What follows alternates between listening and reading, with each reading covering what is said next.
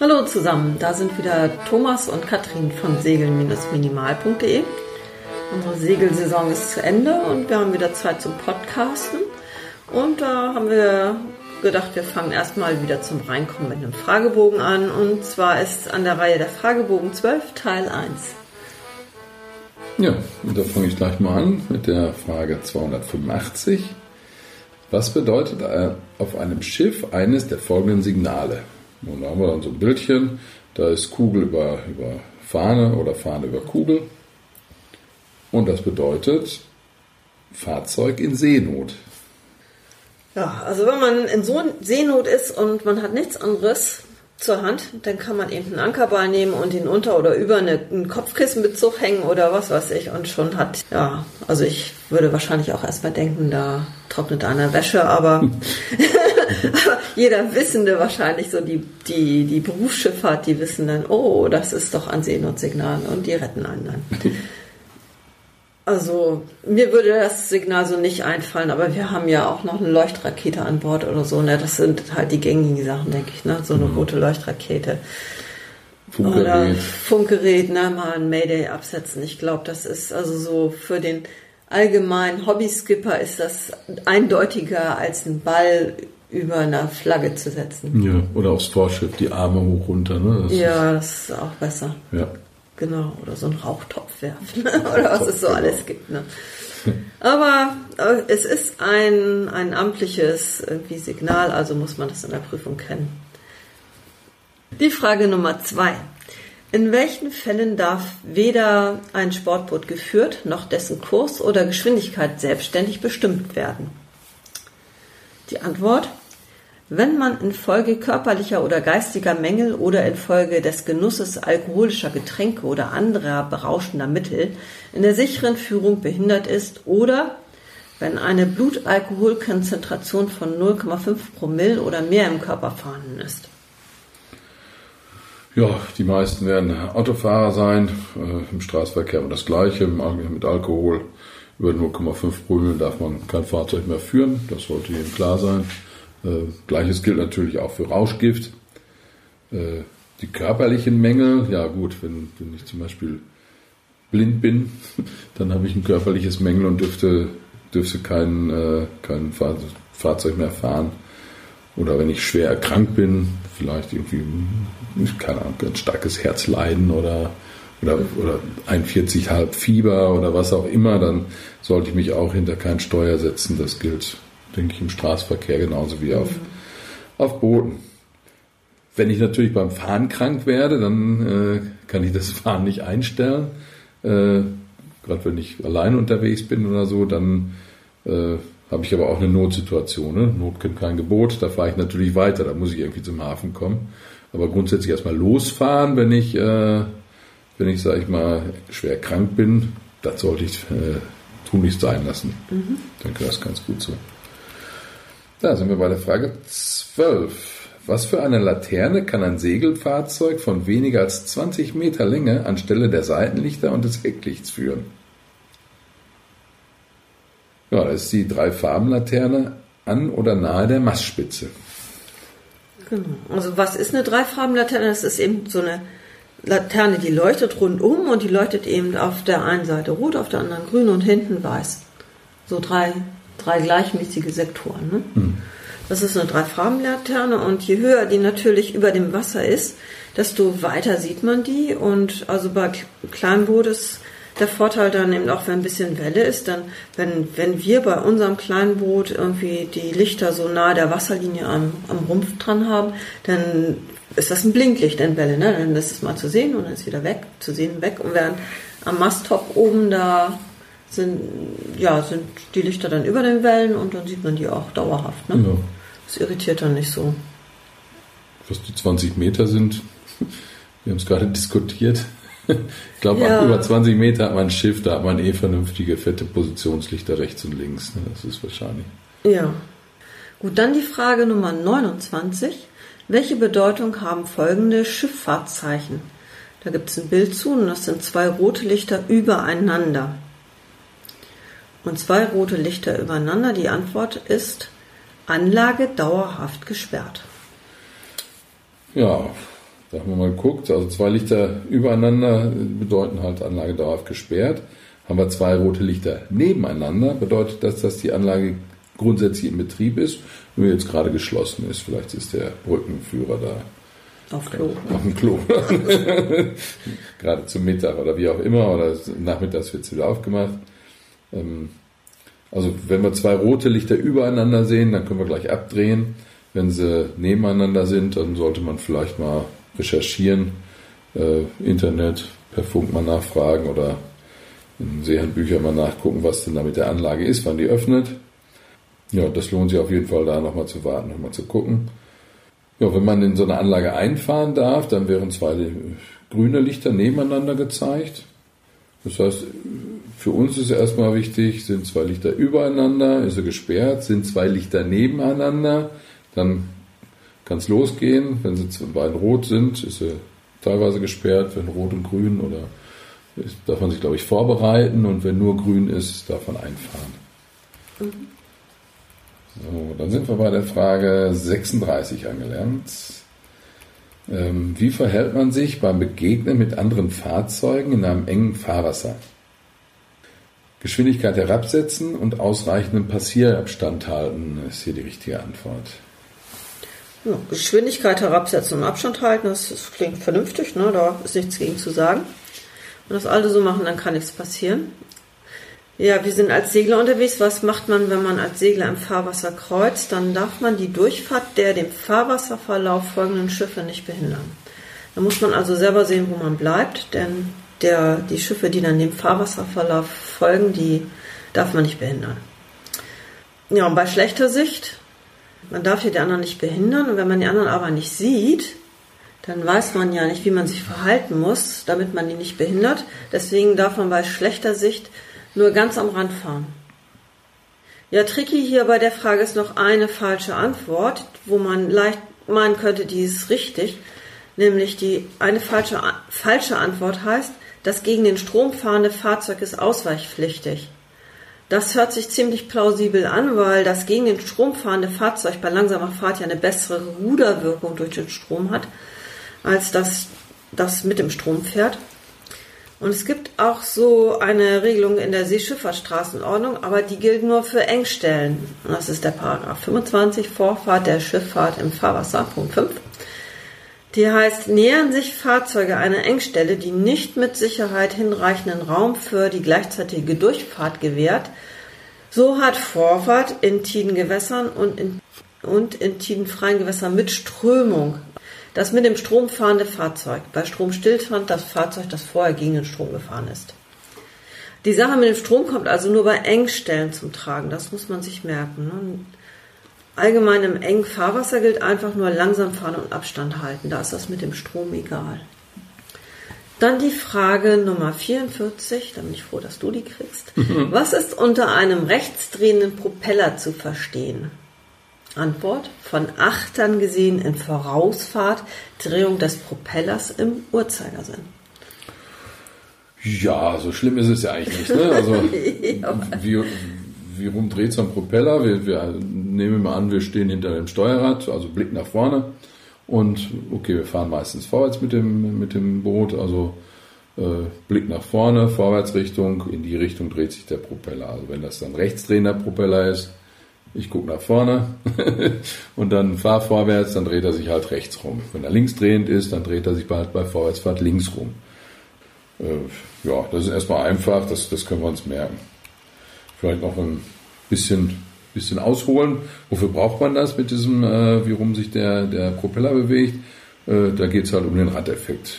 Der wirkt auf das Schiff und, und, und hilft uns beim Manövrieren oder, oder macht uns das Manövrieren dann auch das Leben echt schwer? Auftreten tut er eigentlich bei Rückwärtsfahrt. Das heißt, wenn ich jetzt einen rechtsdrehenden Propeller habe, fahre rückwärts, dreht er links. Und ähm, dieser Radeffekt ist so, als wenn, wenn man sich vorstellen würde, der, der Propeller dreht über den Boden. Das heißt, wenn der dann bei Rückwärtsfahrt links dreht, dann dreht er quasi das, das, äh, das Heck nach, nach Backbord, nach links. Und das ist ganz wichtig, wenn wir, wenn wir zum Beispiel anlegen, wenn wir, äh, wir fahren an die Keimauer ran, schlagen den Rückwärtsgang ein und dann geht das Boot nach links. Das heißt, ich würde auf der Backbordseite anlegen am besten, fahre spitz ran und zum Aufstoppen haue ich einmal noch den Rückwärtsgang rein, ordentlich einen starken Schub. Dann passiert auch am meisten, gerade beim Radeffekt. Und dann dreht sich das Heck nochmal schön an die Keimauer. Mhm. Lege ich mit Steuerbord an, mache doch mal ja. den gleichen, dann, dann fahre ich von der Keimauer weg. Also da muss man darauf achten, das muss man auch vielleicht ein bisschen üben. Und dafür ist äh, die Drehrichtung mhm. des Propellers ganz wichtig. Ja, oder bei Drehen auf engem Raum, ne? das ist das ja. auch wichtig. Das, das kann so ein Drehkreis schon mal um die Hälfte äh, vergrößern. Ne? Also das ist tatsächlich, äh, man merkt es auf jeden Fall sehr stark oder es kommt aufs Boot an. Ja. So, Frage Nummer 52. Während der Fahrt sollte die Maschinenanlage ständig überwacht werden. Worauf muss besonders geachtet werden? Ja, ist doch gut, dass du die hast. Ja. ja, die richtige Antwort ist die Motortemperatur, Öldruck und Ladekontrolle. Ja, wir haben, ich glaube, das war beim, beim SSS erst, ne? Da haben wir so einen Merkspruch mhm. gelernt. Also was man alles grundsätzlich am Motor prüfen muss, nämlich die Wolke. Also die Wolke, das steht für Wasser, Öl, Luft, Kraftstoff und Elektrizität. Wenn man jetzt zu, die Antworten zur Frage 52 durchguckt, dann ist bei den falschen Antworten immer eine Sache bei, die ist nicht in der Wolke drin. Also wenn man die Wolke einmal gelernt hat, was muss man als am Motor prüfen, dann kann man hier gucken, welche Antworten können es eben nicht sein, weil die nicht in der Wolke vorkommen. Eine Sache mindestens. Ja. Und wenn man, das nochmal anguckt, also mit Wasser ist eben gemeint das Kühlwasser. Also nach dem Start guckt man immer, ob das Kühlwasser rauskommt. Ne? Das spritzt ja dann immer so hinten so einmal raus. Und wenn kein Kühlwasser rauskommt, dann wird der Motor natürlich heiß. Erster Punkt im Motortemperatur bei der richtigen Antwort. Ja, wenn der Motor dann eben überhitzt, dann guckt man eben auch nochmal, eben, ob da noch Wasser austritt. Und ähm, ja, das, das sollte man machen, bevor man, also eigentlich macht man den Motor gleich aus, aber ein kurzer Blick noch hinten auf den Wasseraustritt, dann hat man schon den Fehler ziemlich hart eingegrenzt. Genau, dann weiß man schon mal, ob es daran liegt, ne? Und, wenn man ja. erstmal guckt, bevor man ausmacht. Das geht ja ganz schnell. Ne? Genau, einmal schnell ja, gucken ja, und dann ausmachen. Genau. Sonst ist blöd. Wenn man ausmacht, dann ja, kam jetzt Wasser raus, keine Ahnung. Dann musst du nämlich anfangen und suchst den ganzen Kühlkreislauf nach. Ja, genau, also Wasser schon mal wichtig. Wasser, dann Öl. Da muss man den Ölstand prüfen und ähm, das ist eben diese Öldruckkontrollleuchte, die leuchtet eben auf, wenn der Öldruck zu niedrig wird. Ne? Das mhm. ist dann der zweite Punkt. Öldruck aus der richtigen Antwort. Dann äh, L für Luft. Jeder Motor braucht Sauerstoff für die Verbrennung und dann es kann ja sein, dass der Luftfilter verstopft ist. Dann kommt eben nicht genug Luft an beim Motor, das ist nicht gut. Und der Luftfilter, Filter, der setzt sich aber nur langsam zu. Den muss man nicht ständig während der Fahrt prüfen. Ne? Also genau. muss man nur mal ab und an nachgucken, was weiß ich.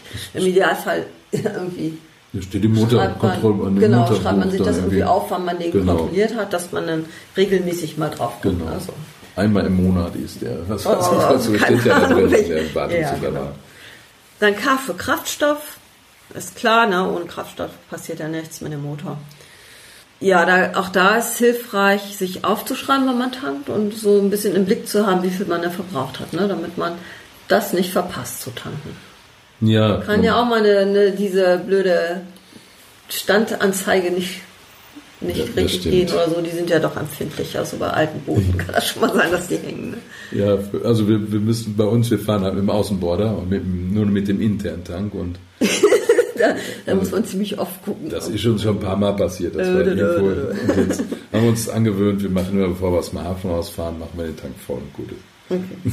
Und wir haben noch das E für Elektrizität. Gerade auf so einem kleinen Boot, wir passen immer auf, ob wir noch genug Elektrizität haben. Ne? Also, weil wir haben so eine Solar, so ein Solarpanel hinten drauf und das ist dann, da wird es dann schon manchmal knapp, wenn man dann nachts fährt oder so. Ne? Ja, nach dem Start muss die Ladekontrollleuchte ausgehen. Sonst äh, lädt der Motor die Batterien nicht. Ne? Der kann die sogar entladen. Also wenn die Ladekontrollleuchte anbleibt, dann ist ganz auch ziemlich schnell sein, dass die Batterie verleert. Ui, okay. Ja, und das ist dann eben der dritte Punkt bei den richtigen, bei der richtigen Antwort. Also die Wolke. Nochmal einmal Wasser, Öl, Luft, Kraftstoff, Elektrizität. Dann die Frage 72. In welcher Situation dürfen Notsignale gegeben werden? Antwort. wenn Gefahr für Leib oder Leben von Personen besteht und daher Hilfe benötigt wird. Ja, da ist wichtig, also Notsignal nur und wirklich nur, wenn Gefahr für Leib und Leben von Personen besteht. Fertig. Also nur Leib und Leben, sonst nichts. Ähm, wenn das Schiff nicht mehr manövrierfähig ist oder irgendwelche Sachwerte in Gefahr sind oder auch wenn die Umwelt irgendwie in Gefahr ist, dann äh, kann man Hilfe holen oder sollte man Hilfe holen, aber dann ist kein Notfall, also kein Notsignal, kein Mayday, keine, keine ähm, wie heißt die Taste am Funkgerät hier, keine Rescue-Taste am Funkgerät mhm. drücken, sondern dann ist eine Pan-Pan-Meldung oder Security oder so, wie auch immer, aber das ist kein Mayday. Und keine rote Rakete. Genau. Wir müssen uns immer überlegen, bei Mayday, wenn unser Boot 3000 Euro noch wert ist oder 10.000 Euro Schaden sein kann, weil wir irgendwie auf eine Sandbank laufen können, wenn so ein großes Frachtschiff für uns anhält, und was weiß ich was, dann mhm. kostet das wahrscheinlich mehr, wenn wir kein Mayday haben. Ne? Also Mayday ist nur, wenn Gefahr für Leib und Leben besteht. Die Frage Nummer 84. Welche besonderen Maßnahmen sind bei verminderter Sicht zu treffen? Richtige Antwort. Es muss mit sicherer, den verminderten Sichtverhältnissen angepasster Geschwindigkeit gefahren werden. Es müssen Schallsignale gegeben werden. Es müssen Positionslichter eingeschaltet werden. Und es muss gehörig Ausguck gegangen werden. Das ist mal wieder so eine Frage, wo man am besten die falschen Antworten ausschließt und die richtige bleibt dann übrig äh, bei den falschen Fragen, da ist nämlich Schrott mit bei, wie das Radargerät muss eingeschaltet werden. Also ganz grundsätzlich, also wir haben gar kein Radargerät, wir werden dann raus aus der Nummer. Ne? Der Radarreflektor muss gesetzt werden. Der hängt bei uns die ganze Saison über oben, weil den, ja, also den, den nimmt man nicht hoch oder runter, den setzt man im Frühjahr und dann hängt er da oben und reflektiert vor sich hin. Äh, es muss das AIS eingeschaltet werden, auch ein AIS haben wir nicht. Ne? Also, wir fahren nicht schneller, als unser Schutzengel fliegen kann. Wir machen uns mit Ton und Licht bemerkbar und gucken, ob wir jemand anders sehen oder hören. Und damit ist gut. Ja. Also die richtige Antwort ist, nochmal, es muss mit sicherer, den verminderten Sichtverhältnissen angepasster Geschwindigkeit gefahren werden. Es müssen Schallsignale gegeben werden. Das können wir. Wir können auf den Topf schlagen oder wir haben eben so eine ordentliche laute Tröte irgendwie. Pfeife. Es müssen Positionslichter eingeschaltet werden und es muss gehörig ausgegangen werden. Frage 87. Was sind Verkehrstrennungsgebiete? Antwort, es sind bekannt gemachte Schifffahrtswege, die durch Trennlinien oder Trennzonen in Einbahnwege geteilt sind. Ja, die Verkehrstrennungsgebiete. Wichtig ist zu wissen, Verkehrstrennungsgebiete sind Schifffahrtswege, aber keine Fahrwasser. Also Fahrwasser sind laut Schifffahrtsstraßenordnung Teile der Wasserfläche, die durch Lateralzeichen begrenzt oder gekennzeichnet sind. Und ähm, das ist nicht in jedem Verkehrstrennungsgebiet, dass wir äh, rechts und links, also rote und grüne Tonnen haben, dass die mit Lateralzeichen begrenzt sind. Äh, und das sind auch nicht unbedingt Schifffahrts, äh, Seeschifffahrtsstraßen. Die können ja irgendwo mitten, was weiß ich was, im, im englischen Kanal liegen oder, oder irgendwo anders, also außerhalb der Drei-Meilen-Zone. Und also das sind einfach, ja, sind es nicht. also mhm. es sind bekannt gemachte Schifffahrtswege, die durch Trennlinien oder Trennzonen in Einbahnwege geteilt werden. Das wissen wir ja, da ist vorne vielleicht so eine Ansteuerungstonne oder ist ein, wirklich ein Korridor. Und das sind unsere äh, Verkehrstrennungsgebiete. So, jetzt haben wir die Frage Nummer 99. Welches Fahrzeug für diese Signalkörper? Ja, da haben wir ein Bild vom, vom recht großen Schiff und das hat zwei, äh, zwei Bälle übereinander äh, im, im Masttop da irgendwo gesetzt. Genau, ein Bild am Tag, ne? Achso, ja, ist hell, also ein Tageslichtbild, mhm. genau. Und die richtige Antwort ist ein manövrierunfähiges Fahrzeug. Ja, also ein manövrierunfähiges Fahrzeug sind eben zwei Bälle übereinander. Nochmal zur Wiederholung, so ein manövrierbehindertes Fahrzeug, das hätte dann Ball, Rhombus, Ball gesetzt.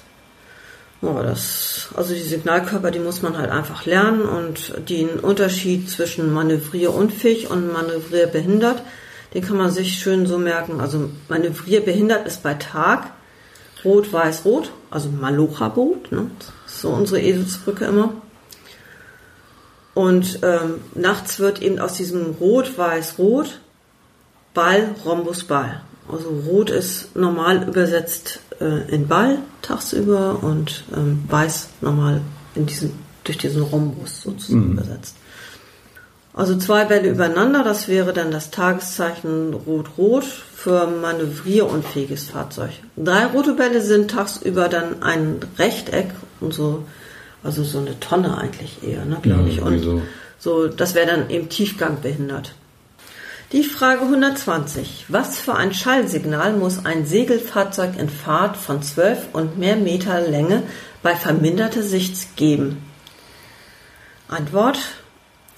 Mindestens alle zwei Minuten drei aufeinanderfolgende Töne mit der Pfeife und zwar lang, kurz, kurz.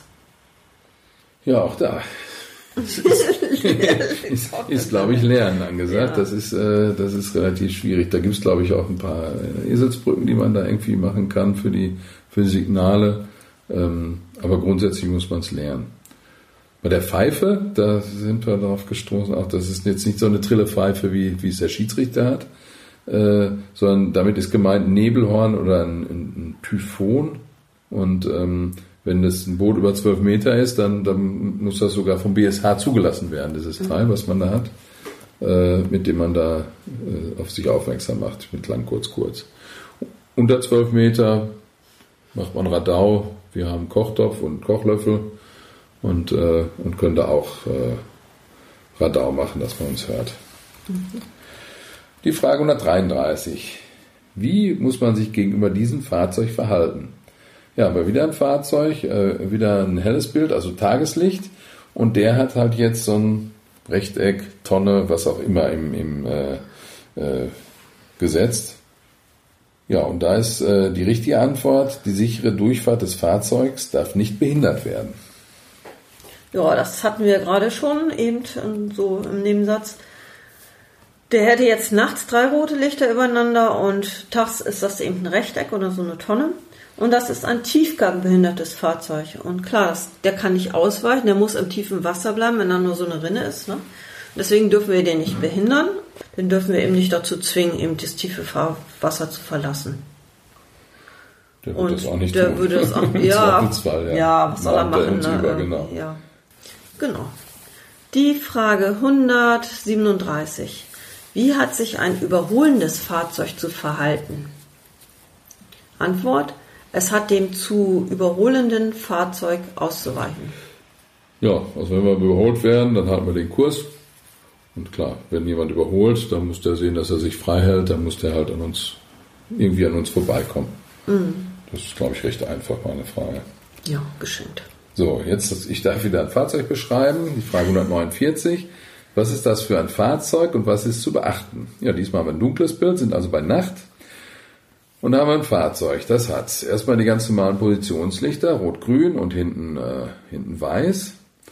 Dann hat es ähm, hinten gesetzt ein weißes Licht, daneben rot-weiß-rot. Dann hat es vorne gesetzt ein weißes Licht und rechts und links jeweils zwei grüne übereinander. Ja, völlig verwirrend, ne? So ein, auf der ja. Tonspur. genau, also hat eigentlich alle Lichter. Hat wie gesagt Positionslichter, hat äh, zwei, zwei Top-Lichter, äh, vorne und hinten jeweils eins, hat äh, hinten rot-weiß-rot und hat vorne auf jeder Seite zwei grüne übereinander.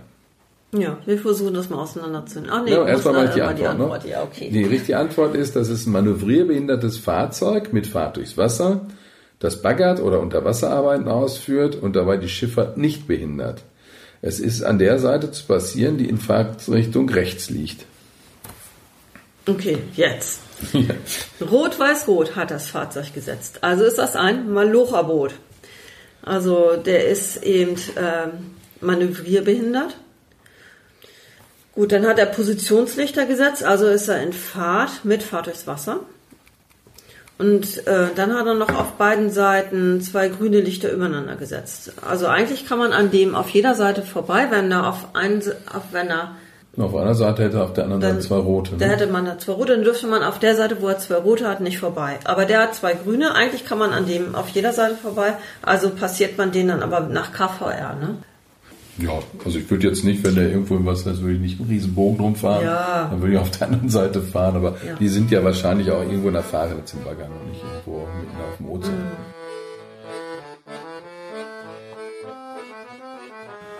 Jo. Ja, das war schon wieder. Das waren die ersten 15 Fragen des Fragebogens 12, also der erste Teil davon. Der zweite Teil folgt in, in Bälde.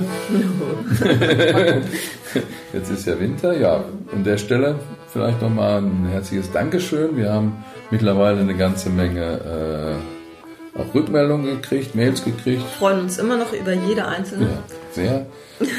Eine vielleicht für, für alle hier von, von Michael. Der äh, gibt eine Eselsbrücke für das allgemeine Warnsignal. Das hatten wir wohl in Folge 27 drin stehen. Komm, du kannst das mal so schön. Ja, also das äh, allgemeine Warnsignal, das ist ja lang, kurz, kurz, kurz, lang, kurz, kurz, kurz, kurz, viermal kurz. Einmal lang, viermal kurz. Und das zweimal. Und der hatte die Eselsbrücke uns genannt dazu. Es besteht Gefahr. Es besteht Gefahr. Genau. Das fand ich sehr schön. Also einmal lang, viermal kurz, einmal lang, viermal kurz. Allgemeine Warnsignal. Ja. Es besteht Gefahr. Ja, werden wir aufnehmen, ne? Ja, In unser Repertoire. also Michael, schönen Dank dafür. Und wie gesagt, wir haben uns sehr gefreut. Wir haben ein paar Rückmeldungen gekriegt. Ähm, durchweg positiv. Deswegen sind wir auch wieder dabei und freuen uns auf jeden Fall weiterhin über sowas. Ja, für euch alles Gute, viel Glück. Wer jetzt die Prüfung demnächst hat, viel Glück dabei. Ähm, wir haben auch oft jetzt Rückmeldungen gekriegt, dass es auch wirklich hilft. Einfach auf der Fahrt zur Schule, zur Arbeit, in den Urlaub, wohin auch immer. Äh, zu Hause abends mal einfach mal so einen Fragebogen lernen. Äh, das hilft offensichtlich. Also das haben wir jetzt öfter gehört, dass das wirklich den Leuten geholfen hat. Und das freut uns. Genau. Also in diesem Sinne. Tschüss. Bis bald.